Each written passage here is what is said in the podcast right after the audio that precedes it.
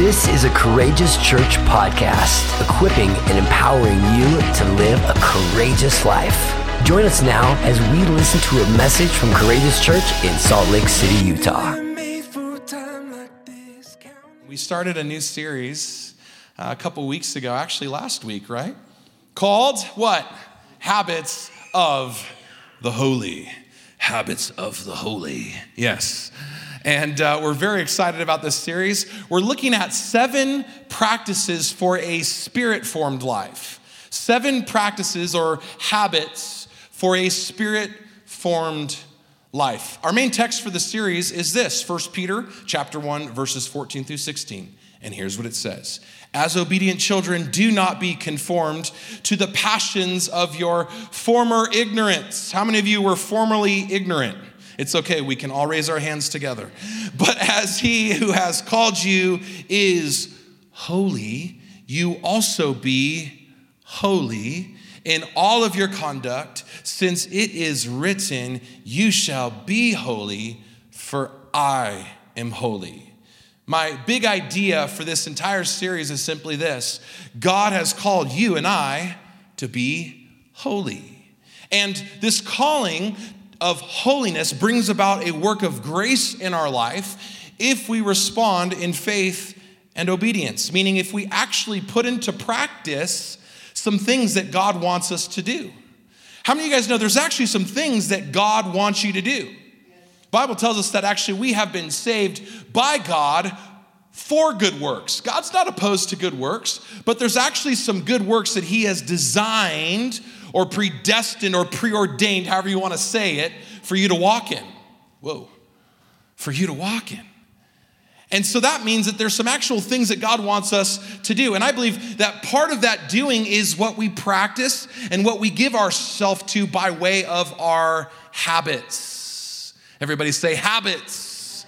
Habits are important. Habits define us. Habits are all about what you're becoming. And I stress this fact a couple weeks ago that, that it's never a byproduct of our striving or a work of the flesh. It's always a work of the Spirit that wants to help transform us to become more like Jesus and less like the world. As the people of God, this is our mandate. It's our destiny to be holy as He is holy. Now, for some of you, that word holy might feel like a heavy word. It might even feel like a little legalistic or, or a little obliga- obligatory. Obligatory. It might feel like there's some rules involved. It might feel like, uh, right? It might feel a little religious. And I want to shatter that religious notion that holiness is this affair of the stuffy and the, the upright and the righteous and the perfect, because the truth is, none of us are perfect. All of us have stuff going on in our lives. All of us are a work in progress. Would you guys agree? Absolutely. I hope so. One of you was shaking your head, no, I'm perfect. All right, no, I'm just kidding. I'm just kidding. It's all of us, and the mandate is to all of us as individuals and collectively as the body of Christ, for those of you that have put your faith in Jesus.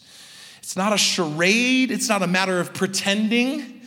Come on, that's not what Jesus wants. He wants us to be real, He wants us to be authentic, He wants us to be transformed. And how do we experience that transformation? Well, as I just said, by way of what we do. Our habits define who we become. So, last week we started by looking at the habit of prayer and fasting and the importance of doing that both corporately and secretly. Corporately means as a church, we're praying and we're fasting together, right? Secretly means that you don't open up your Bible, take a shot of, of your uh, picture, uh, take a picture of your coffee in your Bible and say, I'm in my secret place, right? It's you secretly leaning into God without anybody knowing about it.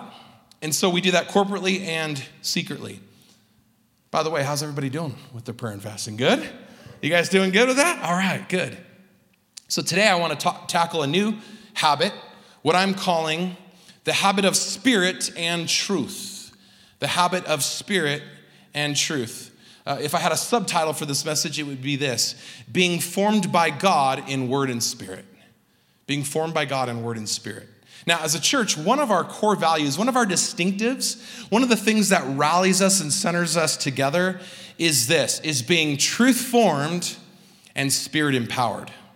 Truth formed and spirit empowered, meaning that we need both the Word of God, and the Spirit of God.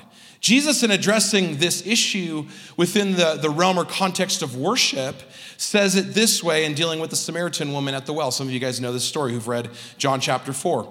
It says this in verse 23 But the hour is coming and is now here when the true worshipers, you might want to underline that, the true worshipers will worship the Father in spirit and in truth. Say it with me spirit and truth. He says, For the Father is seeking such people to worship him. Now, never in Scripture are we asked to choose between the Spirit and the truth, meaning it's not either or, it's both and. And unfortunately, probably due to some bad interpretation or maybe the fear of things getting wild or reckless, many churches elevate one over the other. So you might find yourself in a church where the truth is esteemed and the spirit is suppressed. And you might find yourself in environments where the spirit is esteemed and the truth is suppressed. But I believe that it's both and. That's the picture that Jesus paints for us the spirit and the truth. I like this quote from John Piper. He says this, but true worship comes from people who are both deeply committed to the spirit and their emotions, and who also love deep and sound doctrine right? Strong affections for God, rooted in truth, are the bone and marrow of biblical worship. I love that picture of bone and marrow. One animates, one gives life, and one strengthens and fortifies. One fills and one presses. One supplies and one applies. Spirit and truth, marrow and bone. It's pretty cool. Before I define what we here at Courageous Church actually mean when we say we want to be truth formed and spirit empowered, I want to tell you what I don't mean. Is that okay? Because I recognize that all of us come into today's talk with maybe different presuppositions about God, about the Holy Spirit, about the authority of His Word. A lot of things shape what we bring into this message today. So here's what I want to say I don't mean. I don't mean that the Spirit and truth are ever in competition with one another. I don't mean that there is an invisible spectrum that these two exist on and it's a cosmic balancing act or seesaw. I certainly don't mean that we've somehow, as a church, figured out the right formula as if we've got it all figured out, right? We haven't. That's definitely not what I'm saying. What I am saying is this all of us are going to experience matters of the Spirit and matters of the truth very differently. We're going to experience them in different degrees, we're going to experience them in different ways because we all bring our personal history and our baggage and our stories and our life experiences into our life with Christ. Would you guys agree with that today? All of us look at life through different lenses. We've all had different experiences, some good, some bad. All right? So, a lot of these things get addressed in very different ways when we talk about the Spirit, we talk about the truth. So, I don't want you guys to think that we're somehow saying that we're right, everybody else is wrong. No, Far from it. We're all growing together in our understanding and knowledge of the truth and of the Spirit. Now, here's the cool part Jesus promises to give us His Spirit if we ask for it. Some of you are like, this sounds far out there. It doesn't have to be, and it doesn't need to be, because the Spirit is the gift of God for your life, and His Word is the gift of God for your life. So before I say anything else today, I want to say this God's Word and God's Spirit are not trophies, they're gifts. They're gifts. We don't pride ourselves in anything that's been given to us as a gift because A, we know we didn't deserve it, come on. And B, we also know that we could never earn it, amen? So, there is, and there may be times throughout today's message where you might feel prompted in one particular area, and I want you to lean into that. It might just be God nudging you. I love God's nudges, by the way. They're subtle, they're subtle. And, and it might be an area where God wants you to really pay attention, maybe grab a hold of things, maybe step out in faith and try some new things. Amen? Okay, so what does it mean to be truth formed and spirit empowered? That's really what we're after today.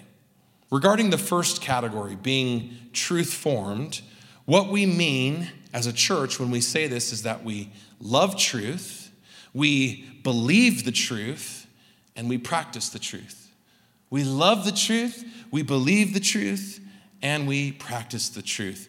Jesus was famously asked by Pontius Pilate, the Roman governor, What is truth? What is truth? He said.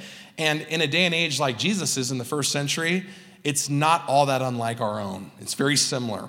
Many people today have this question What is truth? Can the truth even be known? Is it a matter of subjectivity, or can the truth be actually known and understood objectively? In other words, does truth even exist? Jesus made an actual really interesting claim in John 14. We've been going through the Gospel of John as a church. And he said this in 14, verse 6 I am the way, and I am the truth, and I am the life. No one comes to the Father, no one has access to God, in other words, except through me. In making this claim, Jesus seems to express that truth actually can be known if, if, and that's a big if, if you accept Jesus, who is, by his own claim, the truth. Meaning, you and I can have a living, vibrant, real relationship with truth. I think that's awesome. What an invitation for you and I to step into a relationship with the person of truth, Jesus of Nazareth. This is why we're so passionate about Jesus at Courageous Church because we believe that he is the truth. He's the full embodiment of all that is true. Now, you guys ever heard the saying that all truth is God's truth? All truth is God's truth, and I believe that, but not all truth is saving. I'll say it again. All truth is God's truth, but not all truth is saving. Let me give you an example. Two plus two is four. Would you guys agree with that statement that that's true? Okay, but that's not gonna save your life.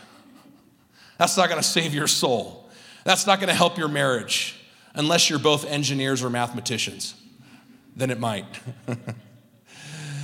There's a big difference between what we might call saving truth or facts. There are many facts about our life that influence our decision making in the way that we see the world, isn't there? But only the truth, Jesus himself, can set you free. Jesus said, I am the truth, I am the way, and I am the life. No one else can come to the Father except through me. And if the Son sets you free, you are what? Free indeed. So there's a big difference between saving truth or a relationship with truth and facts. As much as I love science, science cannot save me. As much as I love math and physics, math and physics cannot save me. As much as I love philosophy, which I do, and psychology, which I do, those elements cannot save us. Only a relationship with the person of truth can save you. Amen? And this is what I mean by loving the truth. We love Jesus here at Courageous Church. We're all about Jesus. It's one of our sayings. We're all about Jesus. We love the person of Jesus. We love the presence of Jesus. We love the ministry of Jesus. We love the works of Jesus. We love Jesus. John, speaking about the truth, said it this way in John chapter 1, verses 1 through 3. In the beginning was the Word, and the Word was with God, and the Word was God. He was with God in the beginning. Through him, all things were made, and without him, nothing was made that has been made. Nothing that you see that's come into existence was made without the person of truth, Jesus Christ, who is the Word of God. The word here for word is logos. It's the creative principle behind everything that's come into being. It's powerful when you step back. And John here is tying it to the reality that there's nothing that comes into our life that's good without Jesus first breathing on it. Jesus is the Word of God. So when you love Jesus, who is truth, you begin to love His Word. You begin to step into relationship with what is called the living word or the logos of word. And that word of God is meant to reorient and reshape your life and transform you to look more and more like Jesus. As I said last week, we are being actively conformed from the image of the world into the image of the Son. Jesus is the goal, Jesus is the destination, He's the source, He's the Alpha, and He's the Omega. He's the Logos, and nothing was made that was made without Jesus. So when you love Jesus, you accept this truth, which leads to it becoming more embodied in your own life. We want to be people of truth. We want to be people that love truth so that we can become people of truth. And this happens by way of what you actually believe about God's word. This is where you begin to take God at his word and accept his truth for your life. Now, when we say that the Bible is the Word of God, this is what we mean. We mean it's inspired by God. Actually, we, the scriptures tell us that it's God breathed. That's God breathed and authoritative to speak into every matter of life and faith. In other words, it carries God's divine authority.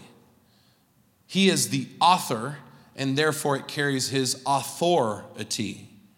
And authority is an important issue in our culture right now. It's, it's an issue that some of us are, are rebelling against because we don't like the messenger.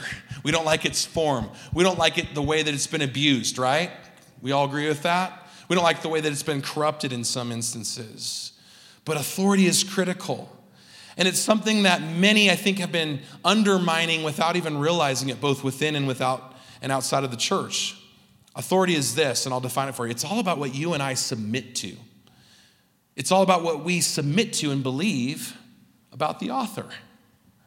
Your willingness to accept God's authority and His word as a final authority for your life is all about what you believe about the person who is the author of it, who's the source of it. So when we say that we believe the Bible is authoritative, this is what we mean it carries His authority, which is why we want to be people of the book, which is why we love our Bibles, which is why we give out free Bibles. Amen? We want our lives to be built and founded on the Word of God, which is the foundation for our faith. What we believe is not just about the funny feelings and the warm fuzzies we get on Sunday. Come on, there's a lot of groups and a lot of religions and a lot of sects that I can point you in the direction of that'll help you experience some warm fuzzies. Now, we're people of substance, we're people of truth. Our lives are built on something that was here long before we got here. Amen? For those of us for whom the Bible is new, I want to challenge you this to allow the authority of what you read to speak into your life.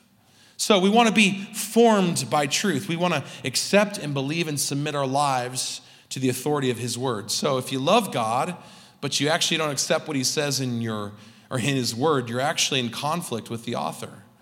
You're actually in conflict with Him, and you're in conflict with yourself because He created you. He created us in His image to carry his authority, to carry the, the divine imprint of heaven, right? He breathed into us just like he breathed into his word. So, if you say you love God and you don't accept his word, you're in conflict, and the result is you experience chaos and conflict and contradiction in your life. Some of you are like, I don't know why my life is a mess. I don't know why there's so much conflict and chaos and why things are so contradictory. It's because perhaps, maybe, you just might need to submit your life to His authority. So, loving truth leads to believing truth, which then leads us to practice truth. James chapter 1, the hallmark scripture on this says this in verse 22 Do not merely listen to the word and deceive yourselves. Do, everybody underline that. Do what it says. Easier said than done, right? Do what it says, because anyone who listens to the word but does not do what it says is like an idiot who looks at his face in a mirror. I'm sorry, like someone who looks at his face in a mirror and after looking at himself or herself goes away and immediately forgets what they look like. Immediately forgets what they look like. Here's what it says in verse 25. It goes on to say this But whoever looks intently into the perfect law, the word of God that gives freedom, and continues in it, not forgetting what they have heard, but actually, here it is again, doing it, they will be blessed in what they do. Some of you are like, I don't know why God won't bless me, because you're not doing the word. You're not actually doing what God told you to do. It's real simple. Do what he says to do, and you will be blessed and you will live. He did not meant for it to be complicated. Would you guys agree with that? So, the opposite of being deceived and not doing the word is doing the word and being blessed by God. As a church, this is how we believe Jesus shapes our lives each and every day. To be holy as he is holy through the power of his word, through applying his word, and Number two today, through the power of his spirit. Jesus wants us to be truth formed and, like I said, spirit empowered. We need both. Now, regarding the Spirit, a couple of years ago when we first launched as a church, I did a series on this called Come Holy Spirit, where I laid out kind of five to six different roles that the Holy Spirit occupies within our lives as followers of Jesus. You can actually go back and dig through our Spotify or Apple Music podcast to find it. But I want to say this we believe that God wants every believer to be spirit empowered. We, he believe, we believe that He wants every believer to be spirit empowered, meaning He wants the Holy Spirit to operate both in us and to rest on us. In and on. In and on. What do I mean? Every believer is filled with the Holy Spirit the moment that they confess Jesus as Lord. The moment that you make that confession of faith, that you believe in your heart and confess with your mouth that Jesus is the Christ, He is Lord, He is Savior, He is Messiah, you are born again. You are saved. And the Spirit comes to reside within your heart and life. I'm very thankful for that. I'm so thankful for that.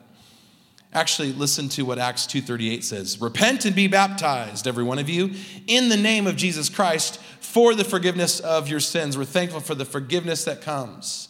And you will receive, here's the promise, every one of you who confess the name of Jesus, who repent and are baptized into the body of Christ, you'll receive the gift of the Holy Spirit. That's the promise from God.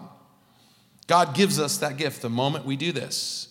Ezekiel actually prophesied that this would happen hundreds of years before Jesus arrived on the scene. Listen to what Ezekiel says, verse chapter 36 verse 27, and I will put my spirit in you, in you, and I'll move you to follow my decrees and help you to keep my laws. Paul goes on to expound on this in 1 Corinthians chapter 6 verse 19. He says, "Do you not know, people of God, that your bodies are the temple of the Holy Spirit who is where?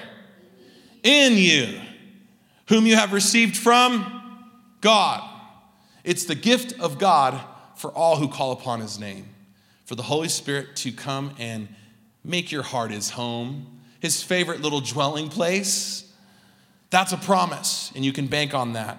But he also wants his Holy Spirit to come and rest on you. Acts 1 8 says this, but you will receive power when the Holy Spirit comes. Where? On you. And you'll be my witnesses in Jerusalem and in all Judea and Samaria and to the ends of the earth. We know that the Holy Spirit comes in us for our sake, but he comes upon us for the sake of the ends of the earth for the sake of the world, for the sake of the nations, for the sake of your friends and your neighbors and your family members who don't know Jesus yet. Come on, somebody. Remember, Jesus at this point in Acts 1, verse 8, has already breathed on the, whole, on the disciples. In John chapter 20, he breathes on the disciples after the resurrection and he says, What? Receive my Holy Spirit. But then he says, What? Now go and wait for the Holy Spirit to come upon you, in and on you. Say it with me in and on, in and on, in and on, in. All right, I'm gonna stop. In and on. And you might say, yeah, okay, Pastor Jason, aren't you maybe, uh, you know, being a little, uh, what's the word, a little particular about this? You kind of grasping at straws here? Well, listen, it's not a one and done event. It's not a one and done event. Otherwise, why would Jesus had breathed on them a one and done moment and then said, Go wait for more? If it was one and done, he would have breathed on them and said, All right, see you later. Go. But he breathes on them to receive the indwelling presence of the Holy Spirit so that then they could go and wait for the power of the Holy Spirit to come on them. And I like what we see in Acts, because Acts is a great Acts is, a, is, an amazing book, and it, and it showcases what God does in the early days of the church. But here's what chapter 19, verses 5 through 6 says, and it's a great example of this. On hearing this, the people were baptized where? In to the name of the Lord Jesus. But when Paul placed his hands on them, the Holy Spirit came where? On them. And the result was they ended up speaking in tongues and prophesying. Some of you are like, whoa, that's kind of scary. It really isn't. It's the presence and manifestation of the Holy Spirit in them and on them to do this. So the Spirit wants to reside in us and rest on us. He wants to reside in us and rest on us. He wants to reside in us and rest on us. And that's what we mean by being Spirit empowered. We mean being fully animated and made fully alive through the power of the Holy Spirit. Through the power of the Holy Spirit. who fills us and leads us and guides us into all truth.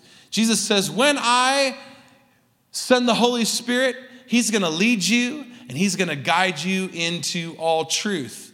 Why, Pastor Jason, I thought God's word was truth. It is, meaning they're gonna work hand in glove.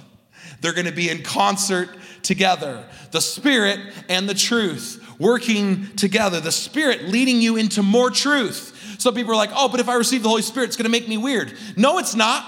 It's gonna actually take you to the truth. That's why when some people claim they have the Holy Spirit and their lives just get funky and weird, I'm like, that ain't the Spirit. That's the flesh. That's you seeking an encounter and an experience outside of God. But if you actually begin to receive the Holy Spirit, that Spirit will drive you to drill down and dig down deeper with Jesus than you ever have before, and your life will become more founded in His truth, where the Word of God begins to transform you. This is what, this is what we mean by having our minds renewed each and every day, by the washing of the Word, by truth, becoming more and more like Jesus. So the gift of the Spirit isn't to freak you out and freak out your neighbors and make you fall on the ground and do and froth at the mouth and do all kinds of crazy things like you've probably seen on YouTube or whatever. the Spirit of God is meant to lead you into truth. And I love that, which means that we can trust the Spirit. We can trust the work of the Spirit. Once again, it's the Spirit and truth working in concert together because they're not opposed to each other, they complement one another. And it's a beautiful thing. In the same way, God wants all of us to be full of His Spirit and full of truth. He wants us, like Jesus said, to worship Him in spirit and truth. See, the person that He was saying that to was hung up about where they were whether or not they qualified, whether or not they deserved it, whether or not they were ethnically pure enough, being a Samaritan instead of a Jew, right? All the strife and the ethnic confusion and the racism and all the stuff that was going on then is still going on today. But if you and I would be willing to say yes to Jesus and yes to his Holy Spirit, he'll cause his Holy Spirit to come reside within you. And then if you'd be willing to wait for it, he'd cause his Holy Spirit to come rest upon you so that you have power to be his witnesses to the ends of the earth. Being a witness is somebody who testifies to something they've seen and heard and experienced. And for, for many of us, we're, we're witnesses to something that we haven't yet experienced. And my heart as a pastor, and for those of you that would give me the opportunity to be as a curator and spirit guide for you as you step into truth and as you invite the Holy Spirit to come, is that you would experience this reality more and more each and every day of your life. You're gonna have good days, you're gonna have bad days like all of us do, amen? Right? How many are thankful that the Spirit doesn't leave you on your worst day? I'm thankful. This guy's thankful. You're all thankful. I see some of you nudging your husband or wife right now, like, yeah, I'm really thankful. he doesn't leave you when you screw up. He doesn't, he doesn't play peekaboo with you on your worst day. Come on, he's with you even on your worst day. Bible does tell us spirit can be grieved, right? He, he's a person. He's the third person of the Trinity, part of the Godhead which means he has feelings, which means he, be, he can be grieved and he, he can mourn, and he can be moved, right? Just like you and I are when we experience life. But he wants to guide you into all truth. He wants to form you, shape your heart, and give you power to do things that you can't do without the Spirit. Jesus says, apart from me, you can do nothing. Jesus said to his disciples, Listen, guys, I'm going to go away for a little while. Don't worry, I'm coming back the end of the age. I'm going to take off for a little while. But it's actually good that I do so because if I leave, I can send the Holy Spirit to you. I can send you what he calls a helper, an advocate. The Greek word is parakletos. It means the one who comes alongside to finish the work of. The Holy Spirit was sent to empower us to finish the work of Jesus, right? To make disciples of all nations in Jerusalem, Judea, Samaria, and the ends of the earth. And until that work is done, come on, we have a mission. We have a job to do. And part of my job is to help equip you to do your job in the sphere of, of life that God has placed you. So, whether you're at the University of Utah right now, or you're taking a semester off, or you're at your job, or you're working, or you're placed in a unique position, with a friend or a family member. Come on, God has, has anointed you and He's equipped you and He wants to empower you to be His witness, to tell His story. That's what we mean by the gospel. It's the good news of God for all who believe. And you can't do that on your own strength. Can I tell you guys something? I've tried. I've tried to minister in my own strength. I've tried to witness in my own strength. I've tried to share good news in my own strength, and it always falls flat. It doesn't work. But through the power of the Holy Spirit, He's going to give you words to say. For some of you, He's going to give you words of knowledge about people. He's going to help you know things that you shouldn't know. He's going to come upon your life in such a way that's going to give you access to Him in ways that you could only dream about. How do I know this? Because I've experienced it because I've tasted and I've seen how good God is. The Bible says that He's a giver of good gifts. God doesn't want to withhold things from you, He wants to give you more power, more strength, more of who He is. He says He's not like your fathers who are evil. Even them, Jesus says, know how to give some pretty decent gifts. But how much more so our Father in heaven, who is not evil but good, wants to give you the gift of the Holy Spirit if you would ask for it. So, my simple encouragement for some of you today is like, I'm down with Jesus. I don't know about this Holy Spirit thing. What do I do? You ask. You ask for the Holy Spirit. Jesus says, anybody that asks will be given. That's a promise. And if you're like, but I've been asking, I haven't experienced it yet, keep asking. All right? Keep asking. And you might go, well, this works different in my life than the way I've seen it happen in other lives. Cool. Awesome. Because you're different. God wired you different. You have different gifts from God. You have different things from God that only you can express. So keep asking, keep pressing in, keep leaning in. Keep trusting that the work that He began in you, He will finish. And how's He going to finish it? Through the power of His Word and through the power of His Spirit when we trust Him and dig down deep with Jesus. And that's been our, our, visionary statement for this year as a church. We're digging deep with Jesus. We're going deeper than we've ever have before. We're going to trust Him more. We're going to step out in faith more. We're going to get a little more audacious with our prayer life. For those of you that are content with the measure of faith that God's given you, ask for more. For those of you that are content with the measure of the Holy Spirit and the way that you've experienced Him, ask for more. There's more available for us. He's a giver of multiple gifts, plural. He wants to give us more. You guys believe that today? I'm going to ask Jen to come as we get ready to close this morning. And then I just want to pray just some some simple prayers over your life, like the apostle prayed over his church. God wants us full of his spirit, he wants us full of his truth.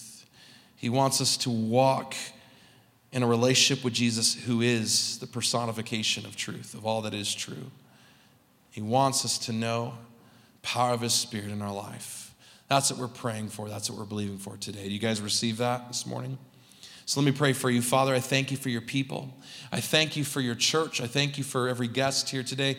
Maybe there are people here that are watching this online or here that don't know you, God. I, I just pray that you reveal yourself to them the way that you've revealed yourself to me and to millions upon millions of other followers of Christ. Lord, it's, it's not enough for us to follow you in our own strength. We know that when we do that, we fail, we come up short. So we need your Holy Spirit. For those that are here today, that don't know the power and presence of the Holy Spirit, I pray that you'd fill them, that they would be filled like Paul prayed in Ephesians 5 when he said, Be filled with the Holy Spirit. Go on being filled each and every day, not as a one and done event, but as an ongoing reality. Lord, fill them today with more and more of your Spirit. Pour it out upon them. Come rest on them so they can be your witnesses in all the earth. And for those, Lord God, that maybe love the Spirit, but their lives are maybe a little wonky, Lord, center them and root them in truth. Help them to be guided by the mind of Christ and rooted in your word, to love your word, to believe your word, to practice your word, Lord, to be a people of, of truth. And Lord, for us as a community, God, as a faith community, in a place that has known so much deception and that has experienced so many different lies and manifestations of evil, God, would you help us to be a people that are rooted in truth who love the Spirit? God, we want to love the things you love, and you love your word. You give us your word as a gift. So may we receive that today in Jesus' name. And because you love us, you give us your Holy Spirit. So may we receive the gift of your Holy Spirit today. Thank you for listening today. If you were blessed and you want to be a part of what God is doing through Courageous Church, including ways that you can give, visit us online at courageouschurch.com.